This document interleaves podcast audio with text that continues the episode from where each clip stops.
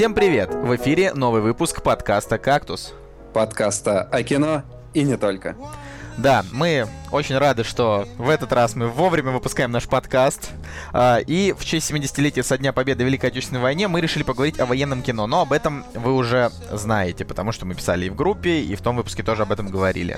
Да, очень серьезная тема, и для меня она очень важна, потому что я вырос на военных фильмах. Ну, как, и собственно, и большинство из нас выросло на военных фильмах. Ну, то есть э, всегда там родители смотрят это как минимум раз в год, а то и два, там в день снятия блокады и э, в День Победы.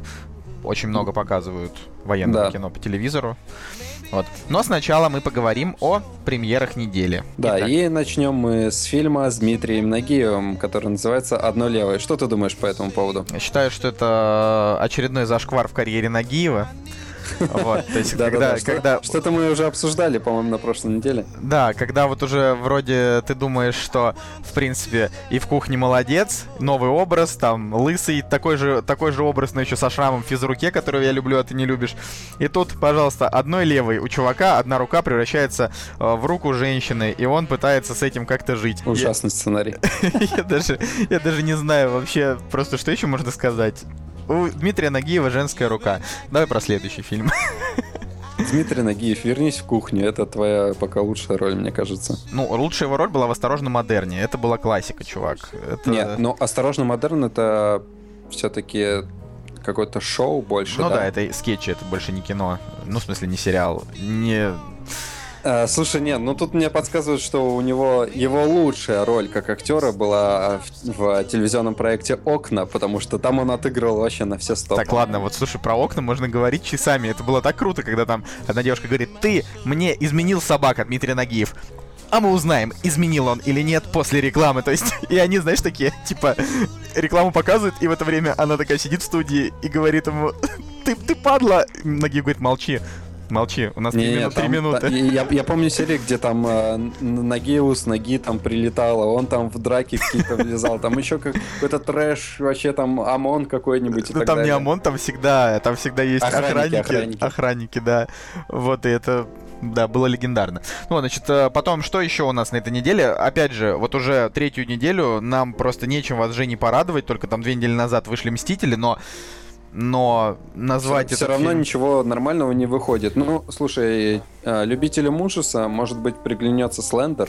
Вот Слендер, на самом деле, это как раз э, то, что и я бы с удовольствием бы посмотрел, но не в кино. Во-первых, я в кино ужастики смотреть не люблю, потому что, ну, как мы об этом говорили э, в выпуске про фильм ужасов, вы помните, да, обязательно будет сидеть какой-нибудь мужик, который для того, чтобы отогнать от себя страху, будет хохмить, вот, и всю атмосферу он собьет. А во-вторых, э, просто, ну, платить деньги за то, чтобы себя так попугать, ну, то есть, на самом деле, большой экран от маленького э, мало будет отличаться, ты все равно, как бы, если, ну, если фильм страшный, ты все равно наделаешь кирпичей, поэтому, я не знаю, Слендер это для тех, кто не знает вообще, что это за феномен, это такой мем, который придумали э, году в 2013 э, может быть, кто-то меня исправит в 2014 потому что историю мемов я знаю не очень хорошо.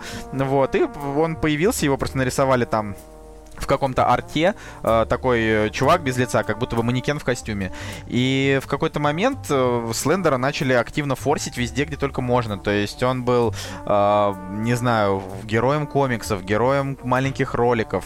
Э, Игры с ним. Э, да, выходят. и потом все это вот перешло потихонечку. Э, то есть широкая огласка у Слендера, на мой взгляд, да, произошла, когда начали делать игры э, для всяких мобильных платформ про него. То, то есть там были всякие такие штуки э, вроде там Слендермен 2, да, и ты там что-то делаешь, ты э, что-то ходишь по какому-то лесу, а потом в какой-то момент появляется Слендер и убивает тебя. Ты ничего не успеваешь делать, ты не понимаешь, что в этой игре происходит, но ты успеваешь как бы активненько так обосраться.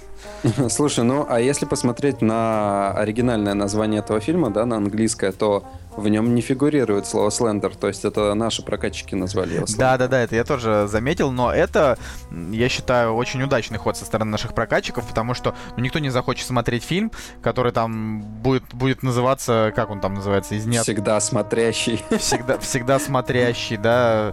Э, в какой, какой, какой в этом, ну, Какой в этом маркетинг, маркетинговый ход? Всегда, Слушай, ну... всегда смотрящий, история там ужасная, резня. В общем, так, это... так же было и с э, реальными упырями. А, оригинальное название What We Do in the Shadow, да? Да. А, наш, а наши назвали реальные упыри. А, типа, потому что там стилистика похожа на реальных пацанов, и они такие, типа, ну давайте назовем реальные упыри. Ну да, это Пара-пара-па. чтобы чтобы быдло схавало, это ужасно. Я тоже не, люб, не люблю вот такие адаптации. Я бы с удовольствием бы как раз посмотрел, что, ну вот фильм, который называется "Что мы делаем в тени", потому что, ну это как раз концептуально, да. Но Слендер это это, это просто вот, э, знаешь, э, упрощение, чтобы человек лишний раз не задумался, то что, в принципе, все люди, у кого есть, там, не знаю, какой-нибудь iPhone или Android, натыкались э, в, в этом, э, в App Store или в Play Market, да, на приложение Slender, и хотя бы раз эту рожицу-то видели. Поэтому для них эта реклама будет э, намного эффективнее, чем вот название «Всегда смотрящий». Ну, я так считаю. Да, как бы, может быть, может быть, я, конечно, не прав, но тут, по-моему, они не сплоховали. Вот. Следующий фильм у нас какой? Дорога на Берлин? Ну да, дорога на Берлин. Э, ну, я посмотрел трейлер. Вот, возможно, ты не знаешь о том факте, что э, ну, дорога на Берлин была снята по повести Казакевича. Да, двое в степи. Двое в степи. Да, и я, в общем, решил погуглить э, Двое в степи, и оказывается, что этот фильм тоже ремейк фильма 62 года, который так и называется Двое в степи. Вот. Там история про то, как, э, значит, один солдат э, очень сильно накосячил, э, и из-за этого его взвод окружили враги, и его приговорили к расстрелу. И, значит, история о том, как ведет к расстрелу один человек, вот другого, этого героя, и как они за время их путешествия успевают подружиться, да, то есть такая вот история, которая со всех сторон. То есть, с одной стороны, они вроде как враги, с другой стороны, они там вместе проходят через какие-то невзгоды.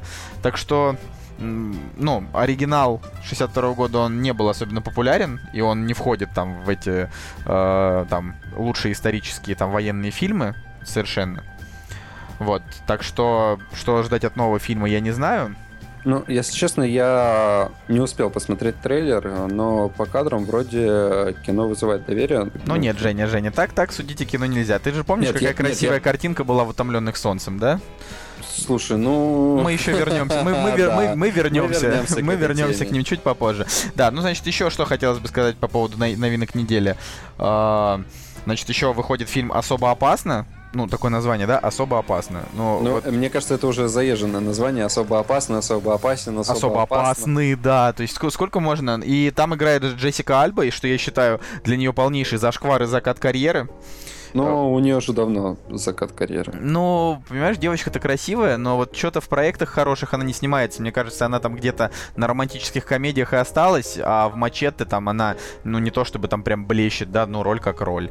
Э, и, но самое это стрёмное, что в этом фильме еще играет Сэмюэл. Джексон, который, вот он вообще не разборчив. Он не как, конечно, Николас Кейдж, который только в дерьме снимается уже лет 20. А, да, сейчас закидают помидорами фанаты Николаса Кейджа, но у Сэмюэля Л. Джексона у него есть э, и хорошие проекты, такие как там фильмы Тарантино, а есть и плохие, как вот, например, этот фильм «Особо опасный», да, вот непонятно, как вообще он оказывается в фильмах категории «Б». Нет, см- смотри, как бы ты про Тарантино сказал, ну, Тарантино уже сколько там, да, пос- в последнем фильме он снялся, сколько уже прошло. У него была после- последняя крутая роль в «Кингсмане». Да, в «Кингсмане» у него была крутая роль. Вот, вот он прям вообще там на миллиард процентов круто сыграл, а и следующие фильмы мы, да, вот уже до этого с ним еще был финский какой-то там боевичок, тоже вообще не закатировал, и тут выходит особо опасно, ну, особо опасно, господи, ну, вообще какая-то шляпа. Uh, да, я, да, с тобой согласен. Ну, и даже смотреть это не хочется. Это просто есть что обсудить в плане того, что... А, минутка рекламы про Сэмюэла Джексона. Uh, в общем, у меня есть группа, она называется Hot Action Cop ВКонтакте, и у нее есть клевая песня про Сэмюэла Джексона. Это прям такой популярный хит этой группы.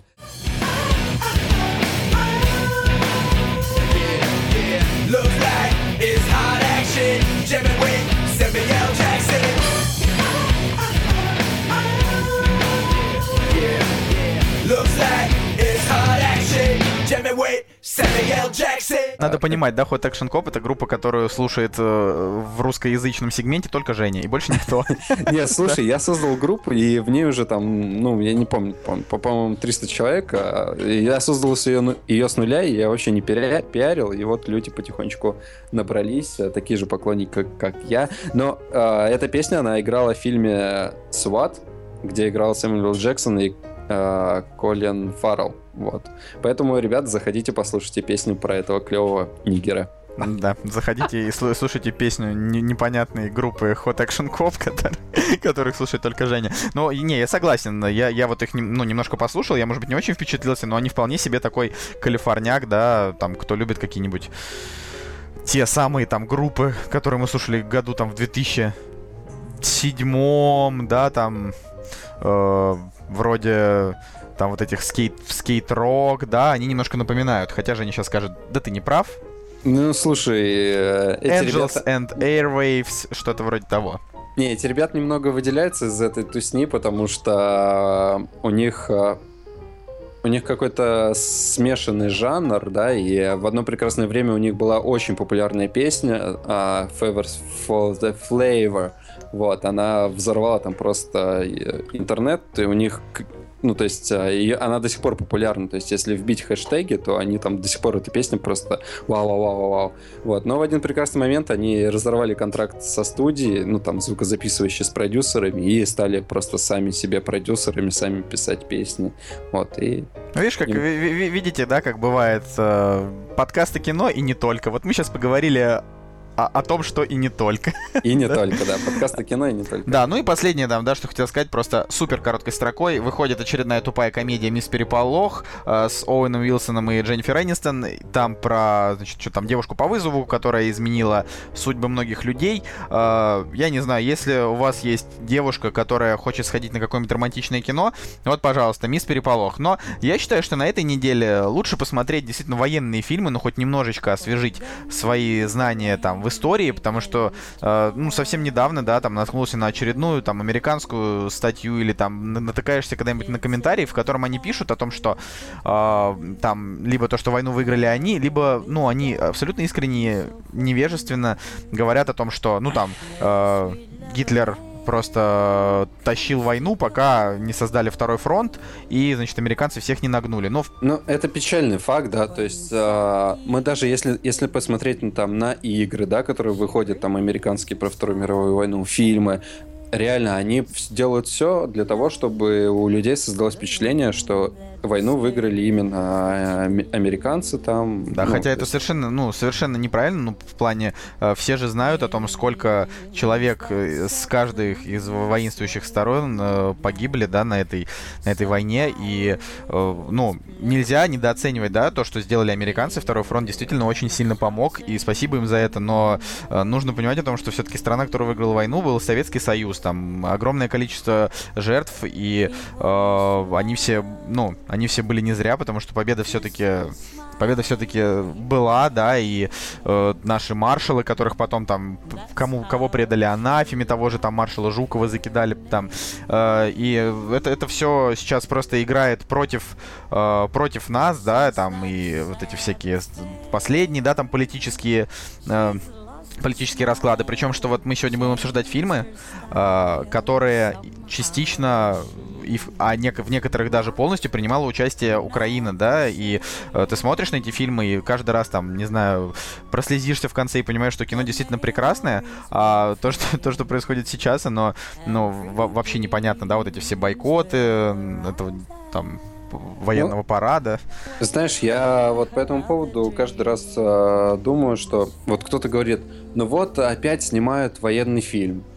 А вот фраза «опять снимают военный фильм». Так наоборот, э, это история, как бы наоборот, э, если, если фильм хороший, то почему бы и нет? Э, мне кажется, нужно напоминать каждый раз э, Тогда о том, что было. спрашивали у наших политиков, почему вы э, вообще все еще там так прыгаете вокруг этой своей Великой Отечественной войны. Так на что ответили, что э, в этой войне официальных только жертв было там 25 миллионов, 27, а на самом-то деле было в районе 40 миллионов.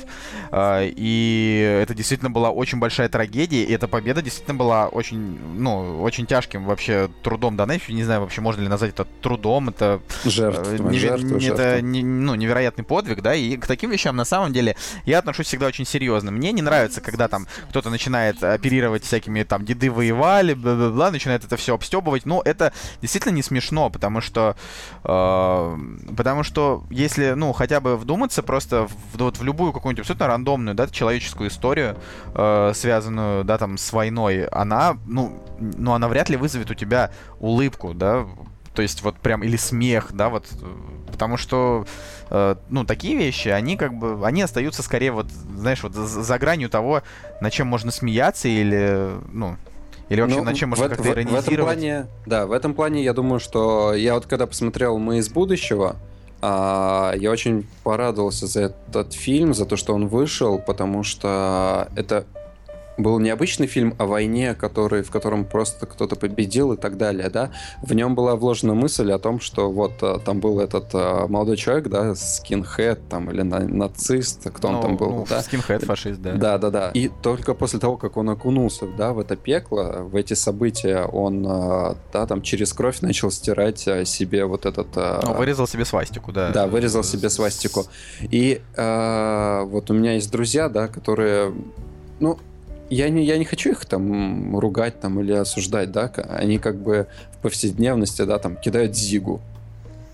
А, вроде бы, да, там вроде бы как, как как-то неосознанно, может быть, или еще что-то. Но ведь, э, если так подумать, это достаточно серьезно. Ну, понимаешь, на самом деле у Зиги у нее вообще есть так, там сейчас что-то было на фоне. Коты? Да, там кот. Как это мило. Ну вот. Но на самом деле у Зиги у нее просто есть э, такой сток, что они вообще этот, ну, этот, ну, этот знак приветствия они украли у римлян. Поэтому мне вообще на самом деле даже, даже немножко обидно о том, что эти, эти сволочи просто присвоили себе реально очень крутое приветствие. Ну, Тогда... на мой взгляд. Но то, как его используют сейчас, слушай, ну это, знаешь, вот каждый, э, я так считаю, каждый этому придает какой-то вот свое значение, да, кто-то это действительно делает, потому что он там сумасшедший фанатик, кто-то это делает в шутку. Я, знаешь, вот именно на это конкретно я не обижаюсь, потому что это можно, ну, знаешь, сбросить на то, что ну, он не подумал, да, не обязательно, то есть этот человек, знаешь, кидая Зигу, будет вкладывать то, что вот мне на самом деле на все там подвиги наших, я не знаю, предков абсолютно начихать. Да нет, просто, ну, это, знаешь, э, в основном ну, это безрассудство Ну, это такие, знаешь, в основном дела школьные, да, как бы вот. Э, и, в общем, что об этом, что об этом говорить? У нас сегодня несколько фильмов, которые мы хотим обсудить, э, и постараемся о каких-то фильмах э, упомянуть мельком, да, потому что мы их э, или не очень хорошо сейчас помним, или наоборот, помним их достаточно неплохо, но говорить о них смысла особенного нет. И в общем, начнем мы, наверное, я так думаю, все-таки с «Мы из будущего», да, в пару слов, да, да, да, которого ты сейчас упомянул. Да, это фильм 2008 года. А, им занимался холдинг ВГДРК, в частности, телеканал «Россия». Вот, они же его активно пиарили, я так понимаю. Ну, прокатывали, да. Да, и э, впервые я посмотрел этот фильм, точнее, нам его показали в школе. Угу. А, я помню, что мы сидели в классе, и учительница нам говорит, ну, а сегодня мы будем смотреть фильм «Мы из будущего». И тогда это было как-то очень непонятно, потому что а, уже тогда не было доверия к, а, к современному российскому кино. Хотя я был подростком, но как, как бы доверия вообще этот фильм не вызывал. Ну, к тому моменту просто был, ну, на мой взгляд, э, такой вот период э, в русском кино, когда иногда выходит что-то хорошее, но в целом, в принципе, вообще ничего не выходило. Было очень мало фильмов, да, то есть те, что выходили, они были или какие-то конкурсные, вот там 2006 год, да, там я помню Питер ФМ, и помню там Дневной дозор, да, вот, э, ну, 2008 год, он для меня вообще ничем не запомнился, но Данила Козловский, это была одна из его первых таких вот ролей, э, таких вот, после которых он стал прямо ну звездой, да, именно да? после, да, именно после «Мы из будущего» он стал такой так. Значим, таким значимым актером, ага, да-да-да. А, ну и, в общем, а, потом дома я уже пересмотрел, скачал этот фильм, посмотрел его более внимательно, и он меня зацепил. Вот реально, как бы подросток, и мне, мне кажется, меня очень сложно было тогда, ну, чем-то там заинтересовать, да, а, и я посмотрел этот фильм, и я реально задумался о том, что ага, война это что-то что серьезное, да, ну, что-то ужасное, потому что герои, они в процессе этого фильма, они меняются, их там четыре человека, да, они э, занимались раскопками там военных э, военных, военных артефактов, да. И один из них был скинхедом. Да, один из них был скинхедом, потом, ну, какие-то еще там, один играл на гитаре. Ну, в общем, они так относились к этому тоже, знаешь, нашли, пере, ну, перепродали там и так далее. Ну, то есть для них война как бы ничего, ну, то есть ну, для да, них как, война как черные, была просто бизнес. Ну, черные сталкеры, да, там продать, да, на, накопать медаль, продать медаль, да. Да, и в итоге э, эти ребята попадают э, в прошлое, да, в военные действия. И становятся... В 42 участ... год, да. Да, в 42 год и становятся участниками вот тяжелых оборонительных событий. А, и вот ты смо... я помню, как я смотрел на них и думал, а что было бы со мной, если бы я вот так же попал, а, ну, как бы я бы себя повел, да? И надо сказать, что сценарий этого фильма прописан достаточно хорошо, сам фильм сделан достаточно хорошо, к чести срежиссирован, да, поставлен, снят. И э, было очень приятно видеть, как, э, как вот скинхед, да, националист, в конце фильма он берет вот эту свастику. Ну, не, не националист, а нацист, да, ну, нацист, да. разные понятия, да. Да, и он берет эту свастику и как бы стирает ее, потому что, ну, знаешь, ты идешь по улице, а у тебя свастика во весь дом просто баллончиком нарисована. Ну, ну, да. вот, ну вот как? Ну, и этот фильм, да, вот он... Этот показал, фильм, он как раз-таки, да, у него такая мораль, знаешь, вот присутствует именно в том, что они там уже вернулись, и вот они видят, как, как там скины там сидят на, на этой, там просто на машине прямо в центре Петербурга, или Москвы, наверное, Петербурга там, кажется, было. Вот, и э, они там действительно, ну, вот переживают достаточно тяжелые события. В общем, мы из будущего, вот первая часть, она действительно очень хороша. Непонятно, зачем они решили сделать высосанную из пальца вторую часть, в которых они поменяли, э, значит, актеров, которые играют главные роли, но самого персонажа не поменяли. И создали просто какую-то э, непонятную вот эту ситуацию, когда там, значит, э, идут э, не только бои там нашей стороны против э, фашистской, да, стороны, но еще и там между собой э, русские там с украинцами поделить еще не могут. Ну, да, вот... ну мы с тобой в предыдущем подкасте об этом поговорили. Не знаю, стоит э, смотреть этот фильм или не стоит. Но первую часть однозначно Да, надо, первую да. часть однозначно стоит. Ну, как мы бы на, о ней не говорили бы, да, если бы она из себя ничего не представляла. А, я еще хотел, знаешь, что подметить, что после того, как э, режиссер Андрей Маляков снял вот э, «Мы из будущего», так. А, он, у него был еще проект «Матч» с Безруковым тоже там, да, про военное время, тоже Россия, Украина. Который это самый настоящий ремейк, и это, этот фильм я как раз смотрел э, его, ну, советскую версию, вот, и да, но я просто не знаю, как вот он снял современную версию с Безруком, но советская версия была хороша. Там история про то, как э, советских футболистов э, заставили играть в матче против, э, против немецких футболистов, чтобы, значит, они им проиграли. Но наши им проигрывать не стали, и, соответственно, все. Да, ну, на самом деле тоже, да, такой человеческий подвиг. А, который говорит о том, что вот советский человек, да, а, а там же, там же что, там киевская Динамо, по-моему, было, если, если я не ошибаюсь. Так. А, если вот посмотреть даже на эти фильмы, да, вот взглянуть на историю, ну, и посмотреть на то, что сейчас происходит, да, в Украине, там, ну, отношения между Украиной и Россией, как бы ты начинаешь задумываться, как мы до такого дошли. Когда вот а, футболисты киевского «Динамо», они под угрозой расстрела, они все равно вышли и там и сыграли этот матч, там, так, как они должны. Ну да, ну просто понимаешь, это же как, э, ну я, я вообще вот, ну не хочу делать наш подкаст ни капли вообще политическим, но тут мы говорим, да, о войне, и действительно я, я тоже не могу этого понять, но не нам, знаешь, это судить, потому что э, всегда во всех крупных таких конфликтах замешаны деньги, а в том, что было тогда, э, там, знаешь, вот был не денежный вопрос, там был вопрос именно такой вот э, власть. Ну, выживание. Ну вот, имеется в виду, что вопрос, э, который решался, ну, такой крупный, это был вопрос власти, да, тому, кому будет власть принадлежать. А простые советские граждане, они все э, за, за свою страну, соответственно, были, были готовы жизнь отдать, да, поэтому э, тогда и ценности были совсем другими.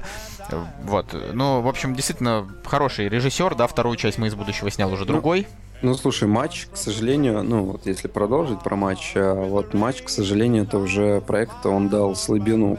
То есть э, я, я-то ожидал, что после «Мы из будущего» он снимет что-то стоящее, а, к сожалению, матч оказался. То есть лучше посмотрите оригинал советский, нежели фильм с Безруковым. Абсолютно. Но вообще, в принципе, да, э, лучше смотреть оригиналы, чем чем ремейки, да, вот мы говорили на прошлой неделе про э, «Зори здесь тихие», так вот «Зори здесь тихие» э, показали себя, ну, неплохим фильмом, но все равно все ценят в первую очередь именно оригинал. Вот. Да. И, ну и также вот еще и тоже мысли так ко мне приходят, а, посмотрев какой-то очередной военный фильм, да, про Вторую мировую войну, или, или еще какой-то военный фильм, не обязательно, не обязательно про Великую Отечественную, uh-huh. а, я вот думаю о том, что порой нашему обществу, может быть, как бы это ужасно не звучало, да, вот э, порой не хватает э, такого события, которое бы сплотило народ. Ну, не знаю, как это описать более, более гуманно, да, угу. но я вот иногда моделирую эту ситуацию, что, что бы было бы с нами, если бы вот сейчас началась такая же война, как, ну, как Вторая мировая, да, а, что бы было бы вот опять же между, между там между нами, что бы стало с нами, как бы а смогли ли мы смогли смогло ли бы наше поколение пойти на такие же подвиги? Ну знаешь, которые... Э, я читал как-то один пост, да, в интернете о том, что э, ну очень умный, да, там молодой человек написал о том, что если придется воевать, никуда не денешься, да. Кто-то, конечно, спрячется, кто-то, может быть, сбежит, но большая часть все равно возьмет в руки, знаешь, там, автоматы и, и побежит в бой. Это, это в любом случае Нет, бы, ну будет. Это, но, это понятно, да. но сейчас, конечно, нету вот этой вот общей национальной идеи, да, за которую, то есть, если раньше там было за родину, за Сталина, то сейчас э, за кого, ну, за кого бы Не, нашим ну, солдатам пришлось воевать. Я бы поспорил, конечно. Нет, ну я имею в виду, что в те времена все-таки, ну, да. да, там это же была большая национальная идея идея. Не, ну а даже, сейчас... сам, даже сам Сталин говорил, что почему победили, да, потому что русский народ шел воевать за страну. То есть а, он бы не пошел воевать там за Сталина, да, он, он шел именно за родину. Там. Видишь, сейчас вообще очень сложно представить, что вот наши люди там с лозунгами «За Россию, за Путина», да, там пойдут воевать. Это, знаешь, все диванные войска, которые там сидят по домам и такие так вот, так я вот бы... именно, да. да. Да. Ну, в общем, так для того, чтобы, ну, быть э, четкими скажу, что фильм, который вот оригинал фильма «Матч» называется «Третий тайм», снял его Евгений Карелов, тоже в 62 году. Э, как раз, э, да, немецкая команда и киевская «Динамо». И событие это, кстати, произошло в Киеве, потому что э, так, ну, там вот и взяли военнопленных, вот эту футбольную команду. Ну вот, а, а... Я, кстати, извини, что перебиваю, я, кстати, просто недавно, ну как недавно, а, пару лет назад а, читал про вот это событие, и я помню, что я не смотрел фильмы еще, вот и не смотрел матч, я просто, ну, как бы наткнулся на эту статью, и, и реально я подумал, что... И я даже тогда не был предвзят к а, теме там Украины и России, ну, потому что для меня тогда это, ну, Украина, это что-то, знаешь, там, ну, свое родное, да, там, ну, грубо так, говоря. Ну, ну, ну, ну, ну. Вот, и тогда я читал эту историю, и э, я помню, что она меня очень сильно повергла в состояние такой, знаешь, эм, задумчивости. Я сидел и думал, что это же реально подвиг. Ну, то есть, когда ты понимаешь, что все, конец, но ради спортивного, спортивного принципа, да, то есть, ну, что от этого матча зависело? Ну, Абсолютно там от этого ничего. матча зависела только их жизнь. Их, их, ну, немцы сказали, что они их отпустят, если они проиграют им. Да, да, да. Но что произошло? Ну да. Ну вот это, это конечно, подвиг. О, грустные, грустные это все, конечно, вещи, но вообще, когда говоришь о ну, войне, да, то есть она не то, что грустная, это тема историческая. Я бы, ну, не сказал, что прямо на слово, слово грустное, оно не то, что подходит, то, что там в, в этой исторической теме было очень много трагедий, да, это факт, но это уже история. Ну вот, и хотелось бы по, ну, по этому поводу, вообще по поводу военных фильмов сказать, что, ну, очевидно, есть очень такая четкая грань разграничения между старым советским военным кино а, и тем кино, которое снимают там последние, скажем, ну там 15 лет, да, там где-то с середины, может быть, 90-х, там 20 лет, да, и Ой, до знаешь, когда, времени. Когда это началось, а, я вот эм, опять же, ну, расскажу свою историю. Когда я поступил в университет, познакомился а. с девушкой там. И эта девушка, она повела тебя в кино, скорее всего. Ну что-то, ну что-то пошло не так. Ты ей говоришь, ну, пойдем в кино на военный фильм. Нет, у нас сегодня серьезный выпуск, поэтому вместо девушки там фигурировала личность э, такая, как у, а, преподаватель истории. Так. Вот, это был а, единственный предмет, который, который мне был интересен в университете и который я ни разу не пропустил. И когда пришло время сдавать зачет или экзамен, а, преподаватель выдал всем а, лист, а4 со списком фильмов, которые нужно посмотреть. И если ты их все посмотришь, да, то тебе как бы можно получить там зачет автоматом. И, и в этом а, списке были военные фильмы, да, все вот советские исторические. Вот код, код, код подтверждает, код так. кричит. Там, там не только были советские, там, там был и взвод, и цельнометаллическая оболочка. Но суть в том, что с военными фильмами вот так вот подробно я познакомился вот благодаря благодаря вот этому списку. И там а, фигурировал фигурировал цикл Юрия Озерова, да, там «Освобождение», там очень большой список этих фильмов, такие киноэпопеи. Вот. И я их начал все пересматривать, они идут там очень долго, пересматривал, пересматривал, восхищался.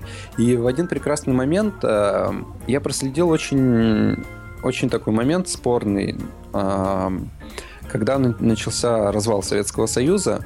А, этот режиссер и дальше продолжит снимать в своем ключе вот эти фильмы. Да, и вот а, после развала Советского Союза а, в 93 году вышел фильм «Ангелы смерти». Там играл а, Бондарчук, кстати, всем известный. Угу. И фишка-то в том заключалась в том, что этот фильм реально было невозможно смотреть, потому что его продюсировали американцы, если не ошибаюсь. А, ну, то есть там уже как-то, там уже заставка была Warner Brothers или Universal Pictures. Ну, я точно ага, не помню, ага. к сожалению. А, но суть заключалась в том, что там уже были, знаешь, американские какие-то партнеры, и, и видно, что то ли цензура повлияла. Ну, то есть, знаешь, то, что не было цензуры, вот реально фильм невозможно было смотреть. Это, это фильм о войне, но я просто не мог понять, как один и тот же человек мог снять там киноэпопею, да, там про Жукова там и так далее. Uh-huh. И вот я вот откровенно какой-то адский трэш, э, который, ну, вот реально порочил, мне кажется, там советского солдата и ну, слушай, э, видишь, э, опять же, очень многие режиссеры, они, знаешь, в какой-то момент просто захотели кушать и могли снять просто все, что угодно, что закажут. Но... Да, фи- фильм называется «Ангелы смерти». Да, вот э, если, если вам будет не лень, просто посмотрите его. Если кто-то посмотрит, отпишитесь в комментариях, э, что вы думаете по этому поводу. Я, я реально как бы не очень запомнил там про что, но я помню, что вот э, просто вызвало отвращение. Я думаю, как так? Ну, реально. Ну, бывают такие фильмы. Вот я почему начал про это разграничение между советским и современными фильмами про войну, да? Потому что тогда снимали э, кино такое, ну, знаешь, с надеждой на на хорошее, да, э, либо они действительно подходили, ну, с такой вот любовью и серьезностью э, к человеческой, да, стороне этого фильма, о, о том, ну, о том, какая личность фигурировала, фигурировала там. Да, сейчас э, уже скорее фильмы снимают не о личностях, да, э, ты очень редко запоминаешь какого-то определенного, да, там, солдата, э, который там играет, ну, там, главную роль, да, именно в этом, в этом сюжете. А запоминаешь в основном о том, что вот в фильме было так. Поэтому я как раз вот хотел бы сказать о том, что вот есть такие прекрасные фильмы, как, например, «Они сражались за Родину», да, там, Бондарчука. Ну, а, это, это классика уже. А, да, то есть э, она примечательна тем, что это, ну, почти такой трехчасовой эпос, в котором котором можно, например, увидеть в драматической роли Юрия Никулина, а, в котором можно увидеть великого Василия Шукшина и Вячеслава Тихонова, который «17 мгновений весны», который Штирлиц. Вот. И на самом деле это вот такая вот история а, о том, как э, ну, в 42 году а, еще пока что э, ну, около Сталинграда у советских войск не было танков, да, э, и этот фильм, вот он рассказывал о таком коротком периоде, когда они вот выживали, Э, до того, как при, ну, вот, при, прибыла тяжелая артиллерия, то есть такой буквально вот отрезок, да, и там ты запоминаешь вот буквально, буквально каждого, да, каждый из них он становится тебе э, родным, там, там, герой Буркова, там, Георгия, да, герой Никулина, который такой говорит о войне, что, а, там, это война, мне бы вот с девушкой посидеть, да, там, выпить, ну, то есть вот э, это, это, это все действительно было очень душевно. И теперь мы возвращаемся к современности, да, у нас есть фильм сына, да, Бондарчука, который называется «Сталинград». Вот, и что мы видим в этом фильме? В этом фильме мы видим очень красивые голливудские спецэффекты о том, как э, наши, значит, наши солдаты разлетаются на части. Это мы очень хорошо видим о том, как, значит, они там все горят. В slow-mo. Э, да, в slow-mo, значит, там, я не знаю, штык там втыкается кому-то в живот. И историю, значит, девушки, которая, значит, спит с немцем. Э, и ее такие все не уважают, а в Сталинграде вообще там довольно тяжело. Очень красивая фильма картинка, очень красивая. Но, э, ну, Федор Бондарчук, он же действительно старался, ну, не то что старался, он э, продвигал этот проект как а, как эпос. То есть э, там что, типа, вы, вы там, не знаю, будете прям офигевать от того, насколько это великое кино. И он даже там, я не знаю, у него был идиотское абсолютно видео на YouTube, где он там со, с продюсером этого фильма, они просто сидят и зачитывают негативные твиты. Просто сидят и, и зачитывают. Ну, как бы, за, зачем они это делают, непонятно. Этот фильм, в принципе, э, приняли изначально негативно, потому что э, ты захотел на нем бабла срубить. То есть не, не только сделать вот такое вот великое кино, да, но и бабла срубить. Э, и, соответственно, больше тут, я, я не говорю, да, о том, что там фильм 100% плохой, может быть, в чем-то он, конечно, и неплохой, но я бы не стал его там как-то вот активно, знаешь, там продвигать на наших телеканалах, потому что э, у него не такая вот, знаешь, мораль, которая действительно стоит внимания, вот что мне кажется.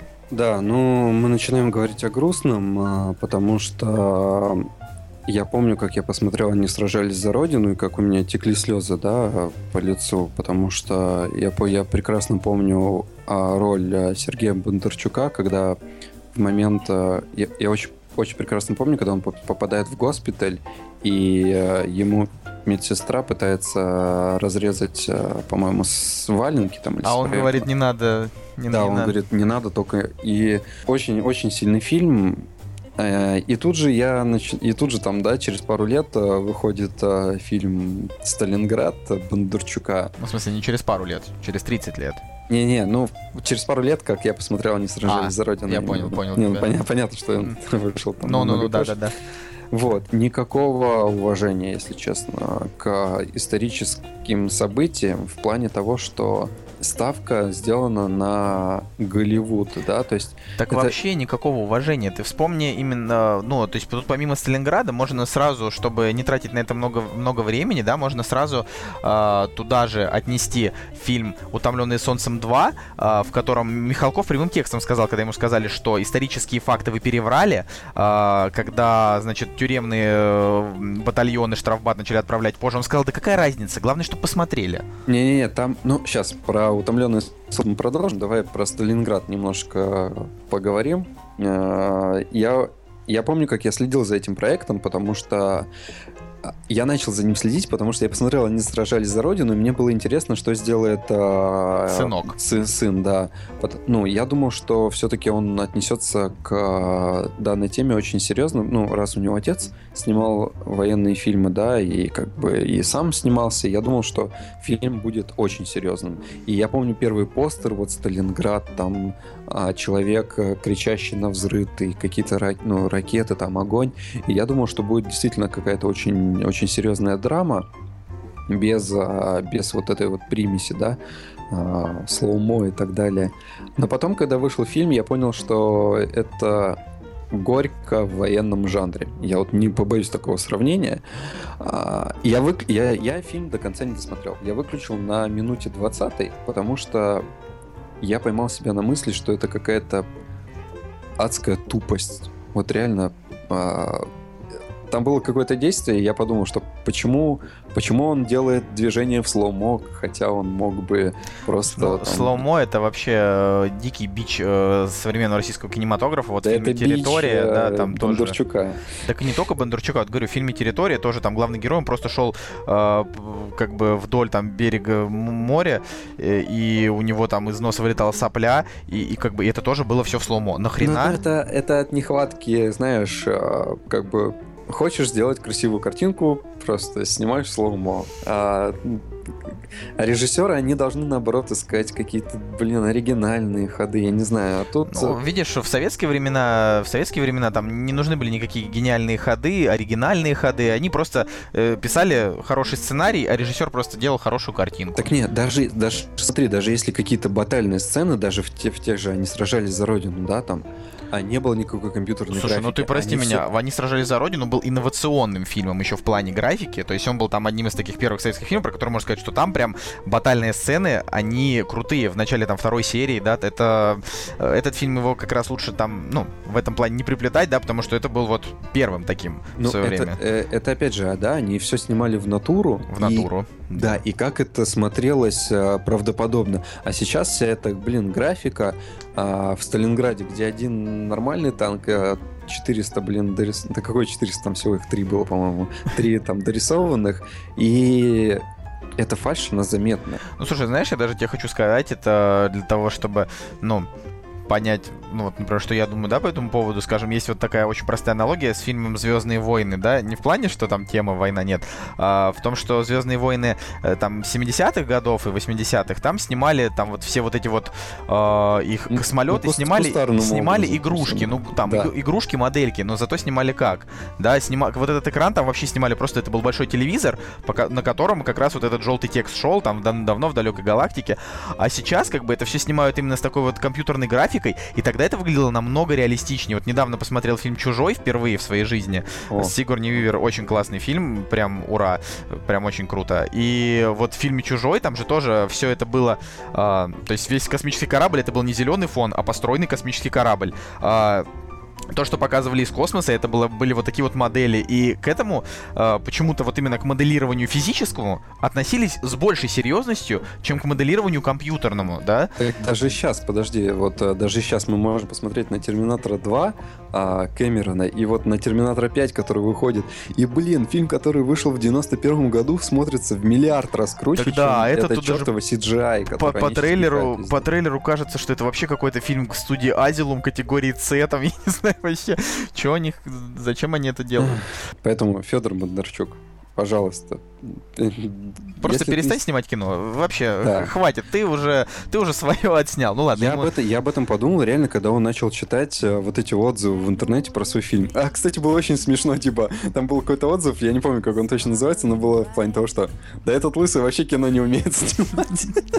Ну, на, на самом деле, я как бы с этим там- Жалко, жалко папа его не, не посмотрел этот фильм. Я думаю, он бы все ему сказал. Ну просто вообще, да, он просто Федор Бондарчук, он в принципе, да, там неплохой мужик, и, и как актер он мне нравится, и несмотря на все, девятая рота мне тоже кажется не конфетно э, фильмом, а вполне себе неплохим фильмом, да, современной плеяды там военного кино, но там все-таки ссылаться там на тему э, Великой Отечественной, э, ну не знаю, не стоит, да, он же там сделал ремастеринг фильма своего отца, э, который он не успел доснять, это вот э, фильма там про казаков по Шолохову «Тихий Дон», Да, да, типа того. и э, «Тихий Дон» у него получился, ну, прям, несмотря на то, что снимал это по большей части все-таки Сергей Бондарчук, да, но все равно фильм получился не таким вот, как советский, а, А, потому не-не-не, что играли иностранные актеры. Ну, там, там очень сложная судьба у этого фильма. Они там начинали снимать, прекращали деньги там из Италии с, с учетом, что там, ну, по-моему, Италия, да, что там должны быть актеры, вот именно не вот на главных э, ролях вот а, такие, они та- не русские, а вот итальянский там актер. Ну, в итоге ничего хорошего у них не получилось. э, Ну да. да. к сожалению, к сожалению, вроде как бы эпопея, да, но тоже в ней есть свои. Видно, что там рука мастера. Там виден, там виден почерк. Я помню, я смотрел по телевизору эту серию, но что-то, что-то там уже поменялось. Ни фикус, ни гладиолус, ни априкос, кактус. Да, и мы возвращаемся к военной теме. Э, Значит, мы очень, конечно, и, и про политику завернули, и про качество там фильмов завернули. Но вообще все-таки хотелось бы действительно поговорить о чем-то о чем-то человеческом. Вот, например, э, не далее как сегодня, я впервые в своей жизни посмотрел фильм Небесный тихоход. Э, Скорее всего, вы, ну, там, часть из вас подумает, ну ты что, совсем что ли упоролся, как вообще ты мог? Потому что это тот фильм, в котором э, ну, может быть, вы сразу вспомните, в котором Ну, фигурирует песня «Да потому, первым потому что мы делом». пилоты», да. Давай мы ее сейчас вставим. Мы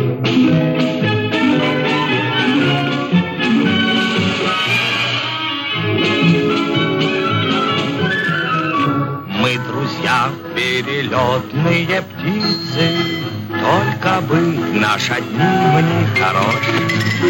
На земле не успели жениться, А на небе жены не найдешь. Потому, потому что мы пилоты, Небо наш, небо наш, родимый дом. Первым делом, первым делом самолеты. Ну, а девушки, а девушки потом. да. А, вот. э, И э, это, это действительно прекрасная песня. Э, И в то, же, в то же время фильм этот снят в 45 году, война только-только закончилась. И фильм этот комедийный. Это, ну, то есть, комедийный фильм, это идиотское название, это комедия. Но она при этом тоже со своими, со своими, конечно, ну, понятными, да, там, любому человеку темами, да, и то, что это война, и то, что это серьезно, все прекрасно это осознают. Но история там о том, что, э, значит, три друга летчика, убежденных холостяка, значит, они летают на истребителях, один из них э, попадает в больницу, после чего После чего героиня Фаины Раневской, которую в титрах не указали, а я ее просто сразу узнал, то есть показывают, я такой, это что, Раневская? Ну, то есть, прям, ну, ну она же клевая, ее же все, ну, не знаю, как ее можно не узнать. В общем, Раневская ему говорит о том, что вот вы, собственно, э, больше не сможете летать на истребителе, и, значит, его э, отправляют на У-2. У-2 это такая вот очень, очень... Э, такой о- слабенький. да, слабенький такой самолетик, который развивает скорость 100 км в час, в то время как он летал на истребителе со скоростью там 1000 км в час, 1200, как он говорил. Вот. И он попадает как бы в, женский, в женскую эскадрилью. То есть он, он приезжает куда-то, а там его встречают все женщины. Вот. И э, там нету такого, что он такой, вот, влюбился в одну, влюбился в другую. Нет. Просто там именно вот очень такая ироничная история, что а, все, все летчики вокруг него это женщины, и ему еще приходится летать вот на такой машинке, но многие советские фильмы отличает э, то, что они идут всего там буквально 80-90 минут, именно там вот такие сразу послевоенные, да, а, потому что в них там нет никаких особенных провисов. А, и, соответственно, можно сказать, что фильм, он, не знаю, на 90% состоит из удачных сцен. Я вот его сегодня посмотрел, вот как вот сел и и вот как на духу, да, там, не знаю, очень-очень хороший, очень хороший тонкий юмор, очень хорошие актеры, меня там, особенно, конечно, меня э, там вд- вдохновил, конечно, Николай Крючков, который играет главную роль, А, вот, и... Майор Булочкин. Майор, да, майор Булочкин. А, Вот, и это, это действительно, ну, очень-очень-очень сильное кино о том, вот, а, как а, ну, не терять, скажем, не терять дух, да, во время войны, потому что этот, как бы, фильм, ну, он снят в 45 году, он, он о военных действиях. Естественно, события там выдуманные, а, может быть, конечно, какой-то мотив есть, да, но они выдуманные, и история там тоже придуманная, но она вот такая вот, чтобы... а, чтобы советский народ, вот он, когда его посмотрел, он как-то вот приободрился, да, о том, что, э, ну, на войне, например, были не только там жертвы и боли там от потерь, но и было плюс еще вот и что-то что такое вот позитивное. Например, это то вот как три таких мужичка сдались под под тем, что все-таки девушки, они как бы, хоть девушки и потом, но все-таки они и сейчас. Слушай, ну у меня уж э, мурашки по коже, потому что вроде у нас такая серьезная тема, а, а этот фильм, он достаточно, ну, милый, да, я бы назвал. Но Не, ну, ты, ты опять только, же, ты только подумай, да, вот закончились реально боевые действия, и тут а, люди снимают а, такое кино, которое которое пытается как бы повернуть, да, не, не показывать там уж, уж тяжелую сторону, да, а сыграть, ну, приободрить как-то вот на, население, народ. Ну вот раз, раз мы комедию. уже начали эту, эту тему там приободрения, да, пожалуйста, вот тебе еще один фильм. В бой идут одни старики. 73 года режиссер э, Леонид Быков, один из вообще просто крутейших М. чуваков.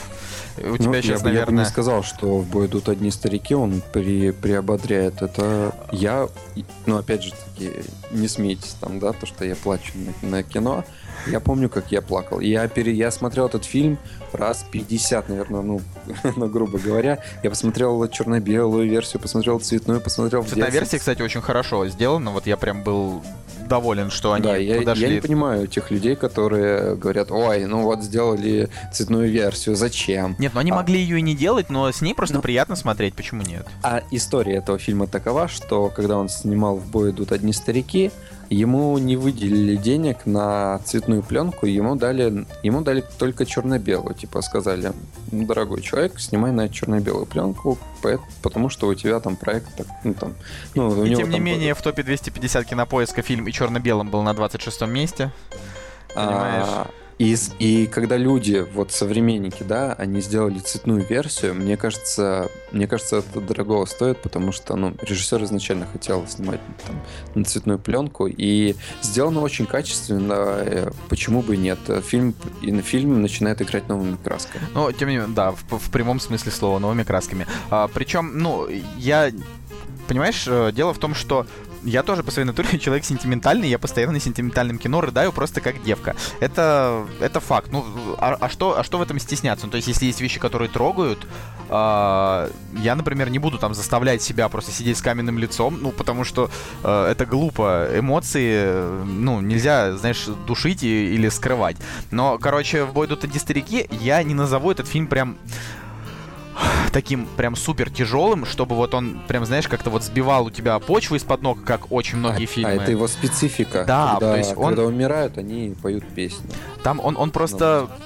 Он, он, он, этот фильм, он, э, это, это и драма, но он же и с такими юмористическими вставками. То есть это, вот, знаешь, как сказать, это такое э, идеальное было бы для Америки, знаешь, такое вот э, кино о войне, потому что они вот любят, знаешь, вот этот контраст между тем, что вот грустно, и когда прям становится совсем грустно, они делают что-то так, чтобы вот немножечко, знаешь, смягчить зрителю вот этот удар по его эмоциям. Вот, здесь э, это было сделано очень, ну, можно сказать, там, по-голливудски качественно, да, особенно там в 70-е годы, да, там в Голливуде тоже там все было очень хорошо, вот, а у нас уже... Меня, меня пугает, на самом деле, по сравнению с Голливудом. Нет, я- ну, это тут имеется в виду, что, знаешь, качественный я понял. кинематограф, тут же де- дело не в том, что э, не в том, не в том, там, какие фильмы и так далее. Я тебе не говорю там о том голливудское военное кино. Да, я понял. А о том, что вот в бой идут одни старики, это, это очень-очень качественный военный фильм, в котором можно и посмеяться, и поплакать, но на- он, ну, на мой взгляд, наверное, один из самых легендарных, да. Хоть Быков снял вообще за всю свою жизнь не так много, но роли его самые запоминающиеся как раз были в военных фильмах или там послевоенных, типа фильма Максим Перепелица, где там молодой паренек бежит в армию, и вообще это вот это, вот это, вот это действительно это комедия, там вообще нет ничего Ну, грустного, да, это вот конечно, да, но будут, идут одни старики, Все просто вот он... э, Он тоже показывает о том, что на войне можно, ну, есть место не только, не только смерти, но там есть место и любви.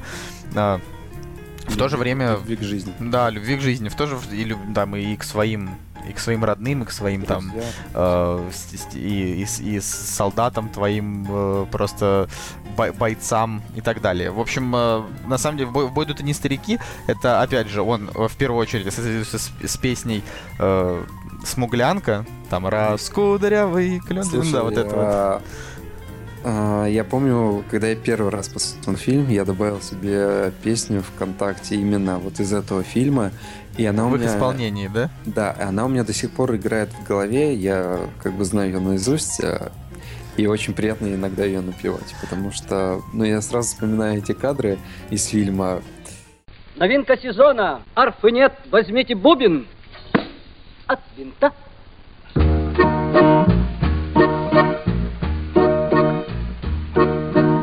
Как-то летом на рассвете заглянул в соседний сад.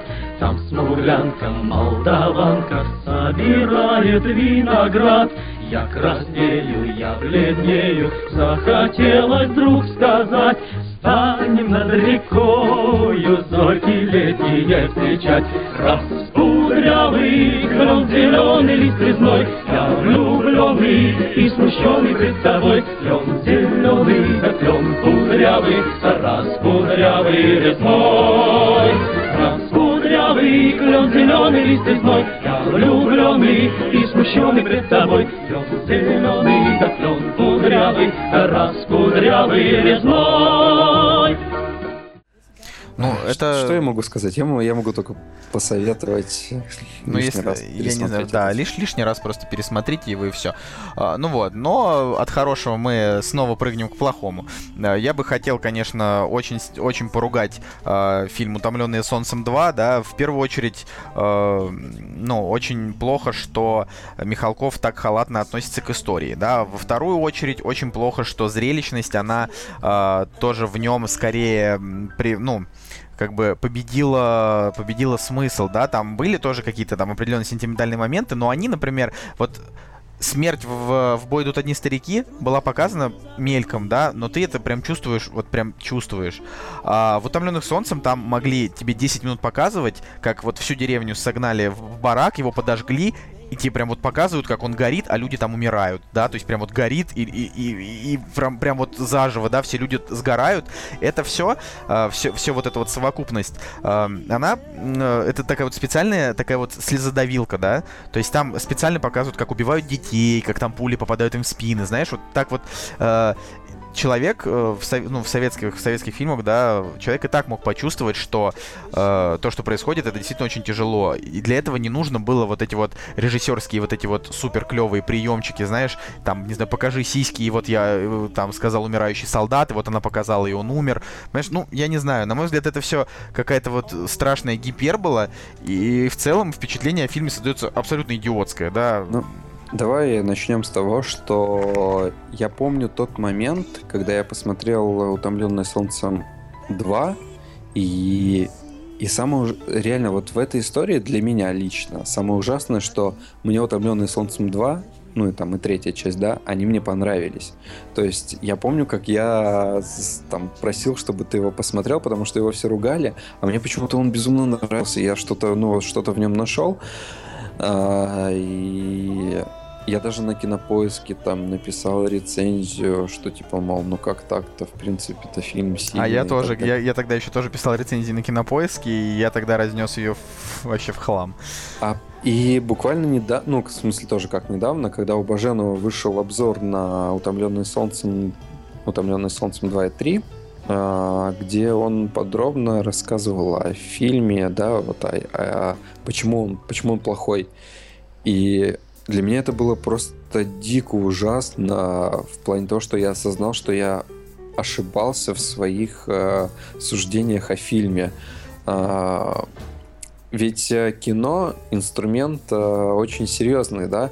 Мы не знаем, почему Михалков э, начал показывать э, войну именно вот под таким углом, да, что не все немцы плохие, да, что эй, Гаус, ты же не эсэсовец, что ты делаешь, там, почему ты расстреливаешь этих людей, ай-яй-яй, там, и так далее. И непонятно, было ли это преднамеренно снято, или это все-таки глупость Михалкова была, да? Но мне Но- кажется, что это просто какие-то современные тенденции. Я бы не сказал, что там глупость Михалкова, он сделал это, естественно, все намеренно, да, как бы Ну, показать. Я- Да, э, ведь э, я, пом- я помню интервью Михалкова, да, где он говорил, что мы сценарий пе- переписывали там просто кучу раз, там штук 20, по-моему, мы каждую мелочь продумывали.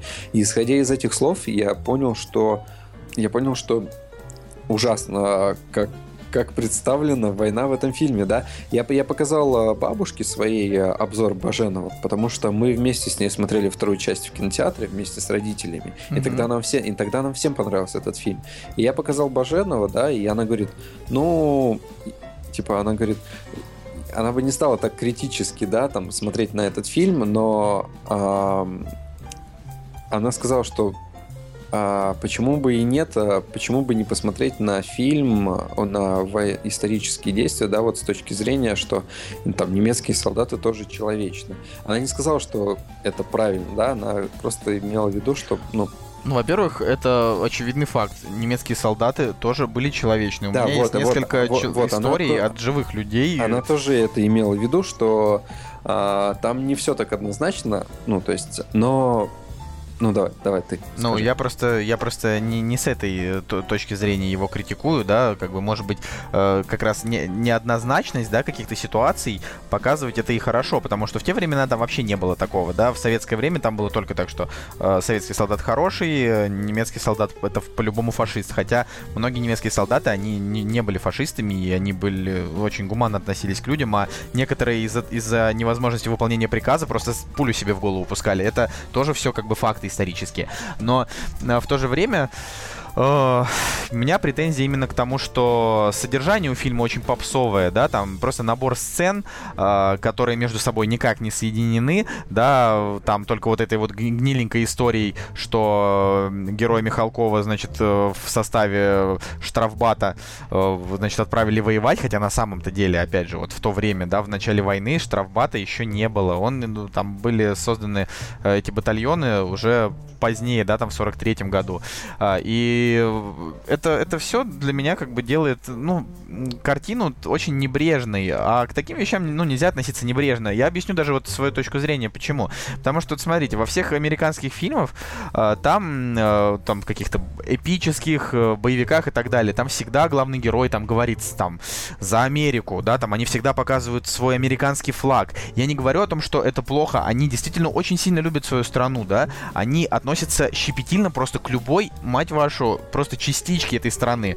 Не знаю, для них каждый исторический отрезок, он ценен. Я считаю, что у нас просто должно быть точно так же. Нельзя относиться небрежно к своей истории, да, не нужно ам, уподобляться э, не знаю, кому-то, кто хочет просто, не знаю, денег заработать, да, нужно, нужно делать качественный продукт.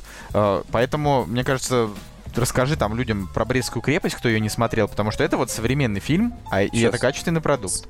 Э, В свое время я помню интервью Михалкова про то, как он говорил, что он посмотрел э, «Спасти рядового Райана», и ему не понравилось то, что опять американцы там э, выигрывают Вторую мировую войну, хотя, опять же, нельзя ругать э, да, рядового Райана за то, что там, там, там не показана война в целом, там просто показан какой-то промежуток, да, Второй мировой войны. Они там не претендуют на то, что это, блин, это американцы выиграли Вторую мировую войну. Не, не понимаю, почему Михалков решил за за мотивацию взять именно этот фильм. И он, и он тогда сказал, я хочу снять а, такой же фильм да, для современного поколения, чтобы он был ему интересен там, с, с точки зрения баталии там, и так далее, а, но который бы говорил о том, что именно вот э, советский человек там, выиграл Вторую мировую войну. И, и я просто понять не могу, что в итоге получилось у него, и вот его вот эти вот слова, это же просто две разные вещи, да.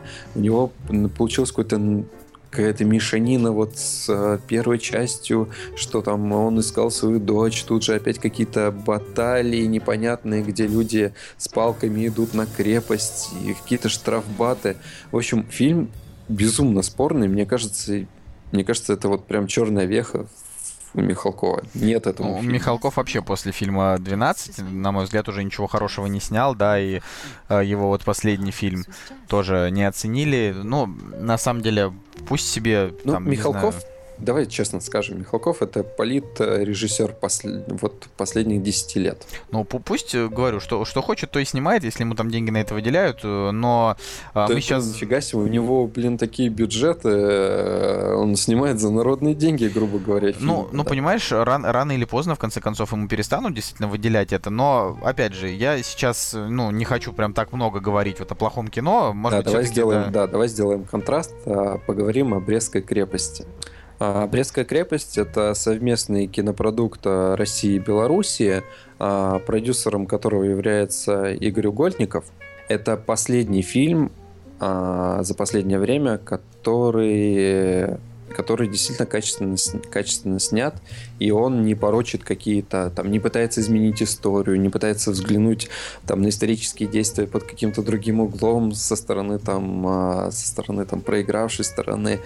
Это действительно качественный фильм, он рассказывает о первых э, днях войны, когда э, когда, соответственно, фашистские войска нападают на Брестскую крепость, и какая разворачивается там человеческая драма, да, как люди пытаются э, понять, что да, там многие не верили, что начнется война, а тут на них внезапно наступают. и как они пытаются спасти там свою семью, как пытаются там встать на защиту этой крепости. Это очень качественный продукт, и мне кажется, в первую очередь, благодаря тому, что а, в процессе создания в нем принимала участие белорусская сторона. Ну да, просто потому что Беларусь это та страна, в которой находится город, город Брест, для них это, не, ну для ну них это, понятно, очень важно, так, да, ну логично. мало ли, знаешь, не, не, не, не все об этом могут знать. Э, У меня, например, всегда с географией были пробелы.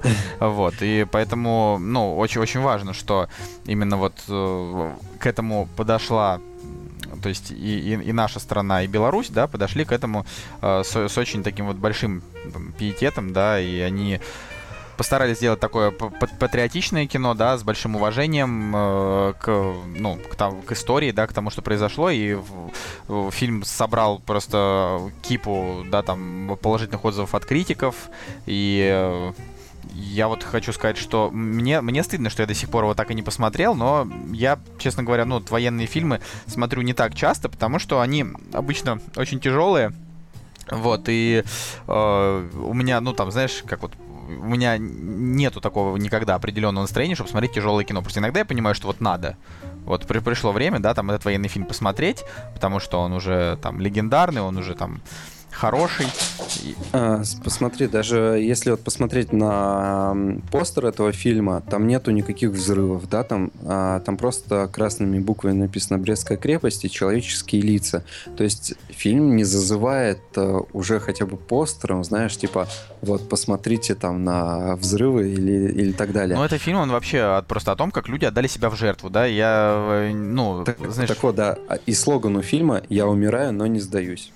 Ну, вот, в общем, посмотрите, да, Брест, Брестскую крепость. В любом случае, я посмотрю ее вместе с вами.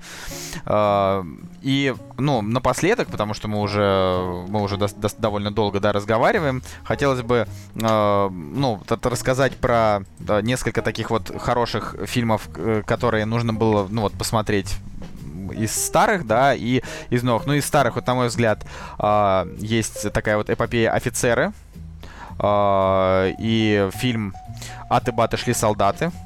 Да, вот, э, на мой взгляд, это вот два таких вот военных фильма, которые э, без, э, ну, без знания о том, что, ну, такие фильмы есть, да и о чем они, э, очень сложно представлять себе э, вообще там историю Великой Отечественной войны, потому что в «Офицерах» там вообще показана э, история Ну, там, до, там большое временное до, отрезок, да, во время и семьи, после. От там отец, сын. его Да, там то есть это вот это, это действительно такая очень, очень большая история. А, вот, а аты баты шли солдаты, это, это Быков. Э, Это как раз рассказывает про то, как фильм уже поздний. Кстати, последний фильм Быкова, он был снят в тот год, в котором потом э, разбился в автокатастрофе. Э, Фильм про то, как э, спустя там 30 лет после там событий войны встретились потомки солдат, и вот они вспоминают о том, как это было, и это же в фильме и показывается, да, то есть такие вот показывают то, что было тогда, и то, что было вот в, военное время. Э, т- Очень, очень, очень сильные, очень сильные фильмы, да, но мы, вот мы уже поговорили о том, что Быков действительно крутой, и... Я, я, я помню, я смотрел документальные фильмы про Быкова и помню, как эм, ну вот люди говорили, да, как, как он снимал «От и баты шли солдаты». То есть у него, у него уже был э, инфаркт или там сердечный приступ, а, и не один, и не два, по-моему. И ему достаточно тяжело было уже сниматься, а, ну, как я помню из этих фильмов Так. документальных. И э, когда... И он пришел на съемки, и, и у него была сцена, где он танцует в присядку. Ну, ему вообще противопоказано было это делать, потому что, ну, проблемы с сердцем уже, уже по лицу его видно было, что что что-то не так, да. А он это И- сделал очень хорошо. Да, и он это сделал от души, как будто, как будто у него вообще нет никаких проблем. Ну, кино для человека это святое. Ну, это, знаешь, есть такая вот история, когда снимался фильм «Белое солнце пустыни», один из вообще просто, не знаю, наикрутейших вообще Ну, фильмов. это со- советский боевик. Да-да-да, советский боевик, причем он вообще прямо вот, он прям супер четкий. Вот я вообще не могу про него ничего плохого сказать, я его, у меня есть даже лицензионный DVD-диск вообще с «Белым солнцем пустыни», со Ага. всякими материалами. Так вот, значит, там а, актер, который, а, который играл, значит, Господи, дайте-ка я вспомню, чтобы не врать. Павел Успекаев, да, он играл, а, значит, э, таможенника, да, который говорил, там, или пограничника, который говорил о том, что э, я мзды не беру, мне за державу обидно. Mm-hmm. Да, вот, вот этот персонаж, он снимался в такой ситуации, что он, ну, ему стоять на ногах было вот, э, как знаете, вот неподготовленный человек просто встанет на, э, не знаю, миллиард иголок и будет на них стоять, потому что у него э, нижние части стопы, они, по-моему, были операбельно удалены, да, и вот он, он вообще просто не, не ходил нормально. Uh, но, да, что, чего не сделаешь ради того, чтобы ради, ради того, чтобы фильм стал легендарным. Но он и стал, соответственно, понимаешь, его и запомнили, да, его необычную роль. Я вот сейчас смотрю на постер «Аты, баты, шли солдаты», и просто я вглядываюсь в эти лица, да, вот актеров, и мне на самом деле не по себе, потому что меня вот э, с головы до пят просто охватывают какие-то эмоции, которые который заставляет меня задуматься вот все тяжести тех событий. Это, это я просто посмотрел на постер. Я помню, не, невозможно я вообще представить о том, каково это вообще воевать, пока ты сам на войне не побываешь. Понимаешь, даже вот там те люди, которые э, служили просто в армии, да, они там э, знакомы с этими, знаешь, какими-то там, э, может быть, там, какими-то армейскими невзгодами, да, и прочим таким. Но когда тебя отправляют на смерти, ты понимаешь о том, что, скорее всего, ты умрешь, да, там на войне были такие военные промежутки, в которых средняя продолжительность жизни солдата составляла там 2-3 дня.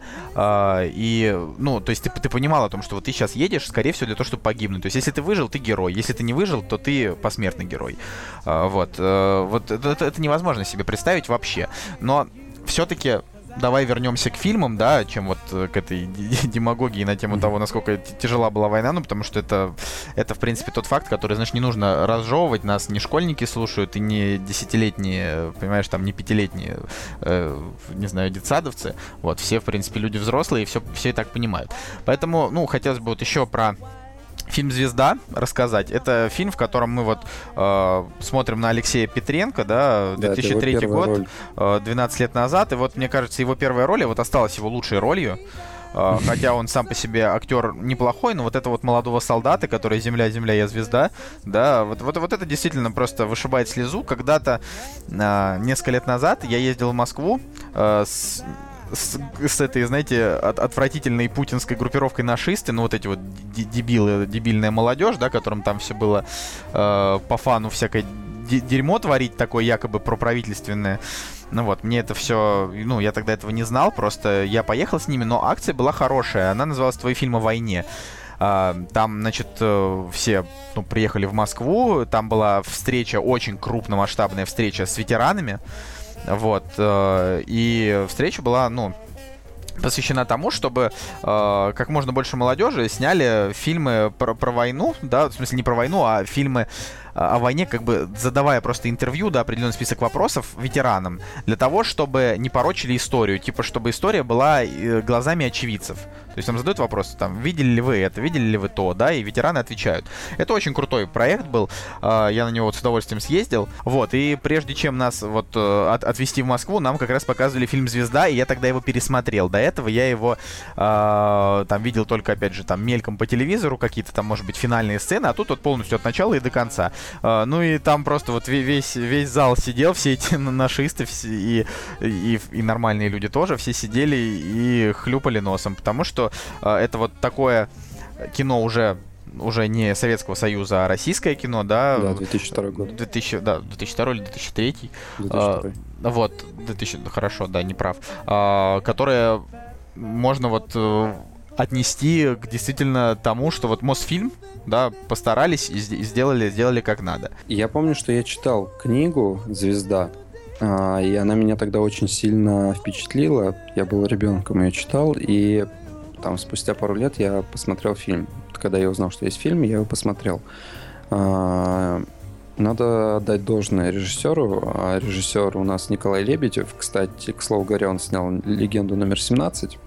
Который и... один из удачных таких вот фильмов, опять же, с Данилой Козловским. Да, и он еще, и он еще снял «Волкодава». На самом деле, если, если учитывать, что в России вообще не было опыта снимать фэнтези, то для первого, ну, для первого, там, для первого фильма в этом жанре получилось достаточно неплохо. Нормальный Ну, не фильм суть. «Волкодав», да, Да. ну, не суть. Звезда, а, в нем, в этом фильме играет, да, Петренко, Панин, а, кто там еще, по-моему, там Кравченко играет. А, тоже, да, как а, правильно... Вот им повезло, что они попали в этот проект, потому что, ну, где сейчас Панин, да, в чем он снимается, где сейчас снимается Петренко и где сейчас снимается Кравченко. Пань, Панин там в, в Петергофе, мне как-то ко- кореш писал о том, что у нас Панин уже не- неделю в Петергофе просто бухает на вокзале, уже все с ним селфи сделали. Ну да, да, да. Вот где теперь Панин. А, э, и с ними вот есть такой замечательный фильм, где они, где они реально очень круто сыграли, да, там Травкин, Мамочкин, Воробьев, все вот все эти персонажи, они очень хорошо. То есть я помню, как я прочитал книгу, и они на самом деле соответствовали тем тому воображению, которое вот у меня сложилось во время процесса. Да, ну чтения. военная литература это вообще как бы отдельный разговор. Э, Самая крутая военная литература это та, которую писали фронтовики, да, самая крутая военная поэзия это та, которую тоже сочиняли фронтовики, там тоже Константин Симонов, э, там «Жди меня, я вернусь», да, там просто на- наизусть все школьники учат в 11 классе или в 10, да, как бы очень-очень хорошее, достойное, достойное кино.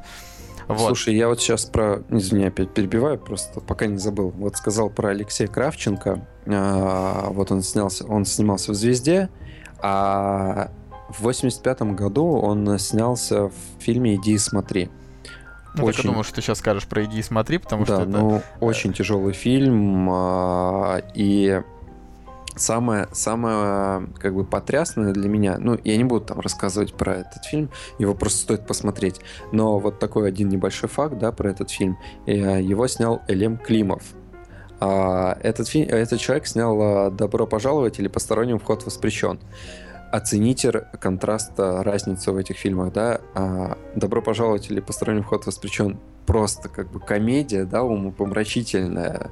И, и в то же время «Иди смотри» безумно тяжелый фильм, который очень тяжело смотреть. Это его был последний фильм. Ну да, но это там вообще оно даже не столько про войну, сколько о войне, да, то есть о том, какие вообще могут быть последствия войны, но э, мы не, мы не будем на этом задерживаться, в общем, напоследок э, хотелось бы сказать о том, что э, вот э, в, сов- в современные, да, в современной России тоже же, опять же, снимают хорошее кино. Вот мы вспомнили Брестскую крепость, вот сейчас вышла Битва за Севастополь, и даже «А зори здесь тихие» последние оказались не такими плохими, но вот хотелось бы о чем-то таком вот позитивном, да, закончить на э, такой приятной ноте. Фильм «Пять невест», в котором, опять же, снялся Данил Козловский, который, мне кажется, где угодно вообще фигурировал, чуть ли не в порно. Э, актер просто, который может быть везде, и в театре, и в кино. И этот фильм, э, он э, повествует уже о послевоенном времени, вот буквально только-только закончилась война, май 45 год. Э, главному герою его друзья, летчики-истребители, э, вот эти главные друзья, э, Вадик, Леша, Гарик, Ваня и Миша, да, как я вот читаю с кинопоиска, да, э, они, значит, сидят э, в Берлине и грустят. Потому что э, у них, значит, женщин нет, заняться особо нечем, война уже закончилась, все там теперь, все, все, что происходит в мире, относится уже скорее к политикам, да, чем к солдатам. Э, и они, значит, своего друга Лешу отправляют на родину, да, в командировку, то есть его там как раз отправляют. Ну, и- ну да, его. да. отправляют. А они говорят, им, найди-ка нам, короче, невесты и привези их нам сюда. В общем, Ну, это... Женись. Там, а, они отдавали им паспорт, документы, и он должен был жениться за место их, потому что ну, в паспорте не было фотографий. Да-да-да. Как, как бы он, это они. И вот, вот это действительно прям очень очень-очень светлая, приятная комедия, знаете, вот как вспоминаешь какие-нибудь такие советские фильмы, как «Весна на Заречной улице», да, там, я не знаю, э, сразу вот, не знаю, там, «Я шагаю по Москве», это такое вот легкое кино, такое непринужденное, которое э, тебе, в общем, только улучшает настроение, вот «Пять невест» — это один из таких фильмов, да, он немножечко наивный и слегка под конец туповат, я согласен, что там есть э, там какие-то о- огрехи, да, но в целом, вот как тебе? Вот на мой взгляд, прям круто. А, Я буквально месяц назад пересматривал, я его показал а, своей девушке. Та-да! Да. Первое А, упоминание про девушку в подкасте. Ну. а, очень добрый фильм, это однозначно. Его снял Карен Аганесян, и честь и хвала ему, потому что... Карен Аганесян вообще крутой режиссер. Он крутой режиссер, он снял «Домового», но потом, блин, он начал снимать какую-то откровенную дребедень. Слушай, у меня есть э, фильм «Я остаюсь», это последний фильм э, Андрея Краско, над которым вот... Нет, во- тогда, да, да. ну, Но вот после, там, «Я остаюсь» и, э, и «Пять невест», он, к сожалению, скатился в какую-то... ну, это видишь, совсем, совсем ра- разные были времена. А, да, Ну, потом- Давай вернемся к пяти невестам. Для меня пять невест было открытием, потому что это был легкий, действительно смешной фильм. Да, несмотря там на а, какую-то актерскую игру, где Елизавета Боярская просто безумно переигрывала. Ладно, и Елизавета Боя- Боярская вообще актриса так себе, ну, Да, да, да, да, да. Но в целом, а, если там отбросить какие-то нюансы, очень добрый светлый фильм, который, который показывает, что не стоит грустить, и жизнь после войны, она как бы тоже может быть, да, светлой, и есть какие-то новые перспективы, вот люди ищут себе вторую половинку, и и не надо печалиться, да. да, не надо печалиться. Ну просто то вот есть- к- на тот момент этот фильм, он как раз в том, что война уже закончилась, и теперь можно э, думать о хорошем. Да, думать Да. о любви. Да, думать, ну, о любви, вообще о жизни в целом. Э, так что, мне кажется, на этой светлой ноте мы э, перестанем обсуждать военное кино. Мы совершенно не поговорили о каких-то иностранных военных фильмах, но, э, как мне кажется, у нас уже через, через два дня 9 мая, и э, как-то вот разговаривать о том, что там и в Америке снимали крутое военное кино, и, и в Европе, это мы можем, не знаю, в, любо- в любой момент рассказать и так. А тут все-таки дата достаточно важная, поэтому э, важнее все-таки донести там до тех из вас, кто кто какие-то из этих фильмов не смотрел, потому что все-таки стоит их посмотреть. Да, их стоит э, посмотреть. э, Ну, даже банально, да, те, которые мы перечислили, кроме Сталинграда и э, второй части «Утомленных солнцем». Э, Я же прежде всего хочу сказать спасибо там, всем ветеранам, которые, которые еще живы. А, И вообще спасибо за то, что мы сейчас мо- можем в мирной обстановке записывать э, вот такие вот Подкасты. подкасты, да, Да. за то, что у нас такая мирная жизнь, и за то, что у нас мы живем на своей родине, да, и не принадлежим там, нас не взяли в плен. Ну, будем надеяться, что, что и дальше так будет, и все эти э, политические проблемы рано или поздно разрешатся, э, так что на Земле, возможно, Глуб- установится мир. глубокое- Глубокое уважение тем людям, которые отдали свои жизни там, и участвовали в этих военных действиях. Да и не только, в, не, не только во Второй мировой войне, а вообще там, Да, у нас э, очень, очень много бывало ситуаций, когда солдат отправляли воевать непонятно за что, например, в Афганистан, да, там, или в Чечню для того, чтобы отвоевывать это, э, отво- отвоевывать эту территорию, да, но всегда все вот э, все эти имена, да, которых мы не знаем, они на самом деле значат в нашей жизни намного больше, чем чем мы это как бы себе представляем, да, для нас это просто какие-то неизвестные солдаты. А на самом деле это э, люди, без которых э, вот нашу жизнь такой, какая она сейчас, да, не представить, потому что они положили свою жизнь во благо мирной мирного существования вот своих детей, внуков, правнуков. Да, ну, в общем, вы спасибо, что нас послушали. Э, смотрите, смотрите хорошее кино, э, слушайте наш подкаст, вступайте в группу ВКонтакте. Э, на следующей неделе у нас, э, возможно, в выпуске будет особый гость. Э, и мы пока его имени вам не раскроем. И подписывайтесь, своих, своих друзей приглашайте. Да, приглашайте своих друзей обязательно. Да, лайк. возможно, возможно, мы с Женей попробуем какой-нибудь а, другой сервис помимо Подстера, да, несмотря на то, что он а, для нас кажется комфортным, мы, может быть, будем выкладываться где-нибудь еще, чтобы у вас был выбор, да, где послушать, э, потому что Подстер не во всем удобный. А, вот, ну, пока что, пока что так. Вот, э, всем спасибо за то, что нас слушали. Сегодняшний выпуск получился, наверное, еще дольше, чем предыдущие, но это Ничего стоит того. Это у нас, да, у нас важная тема, поэтому я очень рад, если вы дослушали нас до этого момента. Новинка сезона. Арфы нет, возьмите бубен от винта.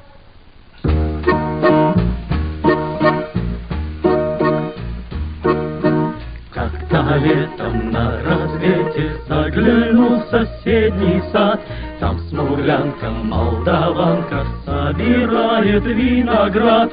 Я краснею, я бледнею, захотелось вдруг сказать, Станем над рекою зорьки летние встречать. Распудрявый клен зеленый лист резной, Я влюбленный и смущенный пред тобой. Клен зеленый, да клен кудрявый, распудрявый резной. Распудрявый клен зеленый лист резной, Я влюбленный и смущенный пред тобой. Клен зеленый, да клен кудрявый, распудрявый резной. А смуглянка, молдаванка отвечала парню лад. Партизанский, молдаванский, собираем мы отряд.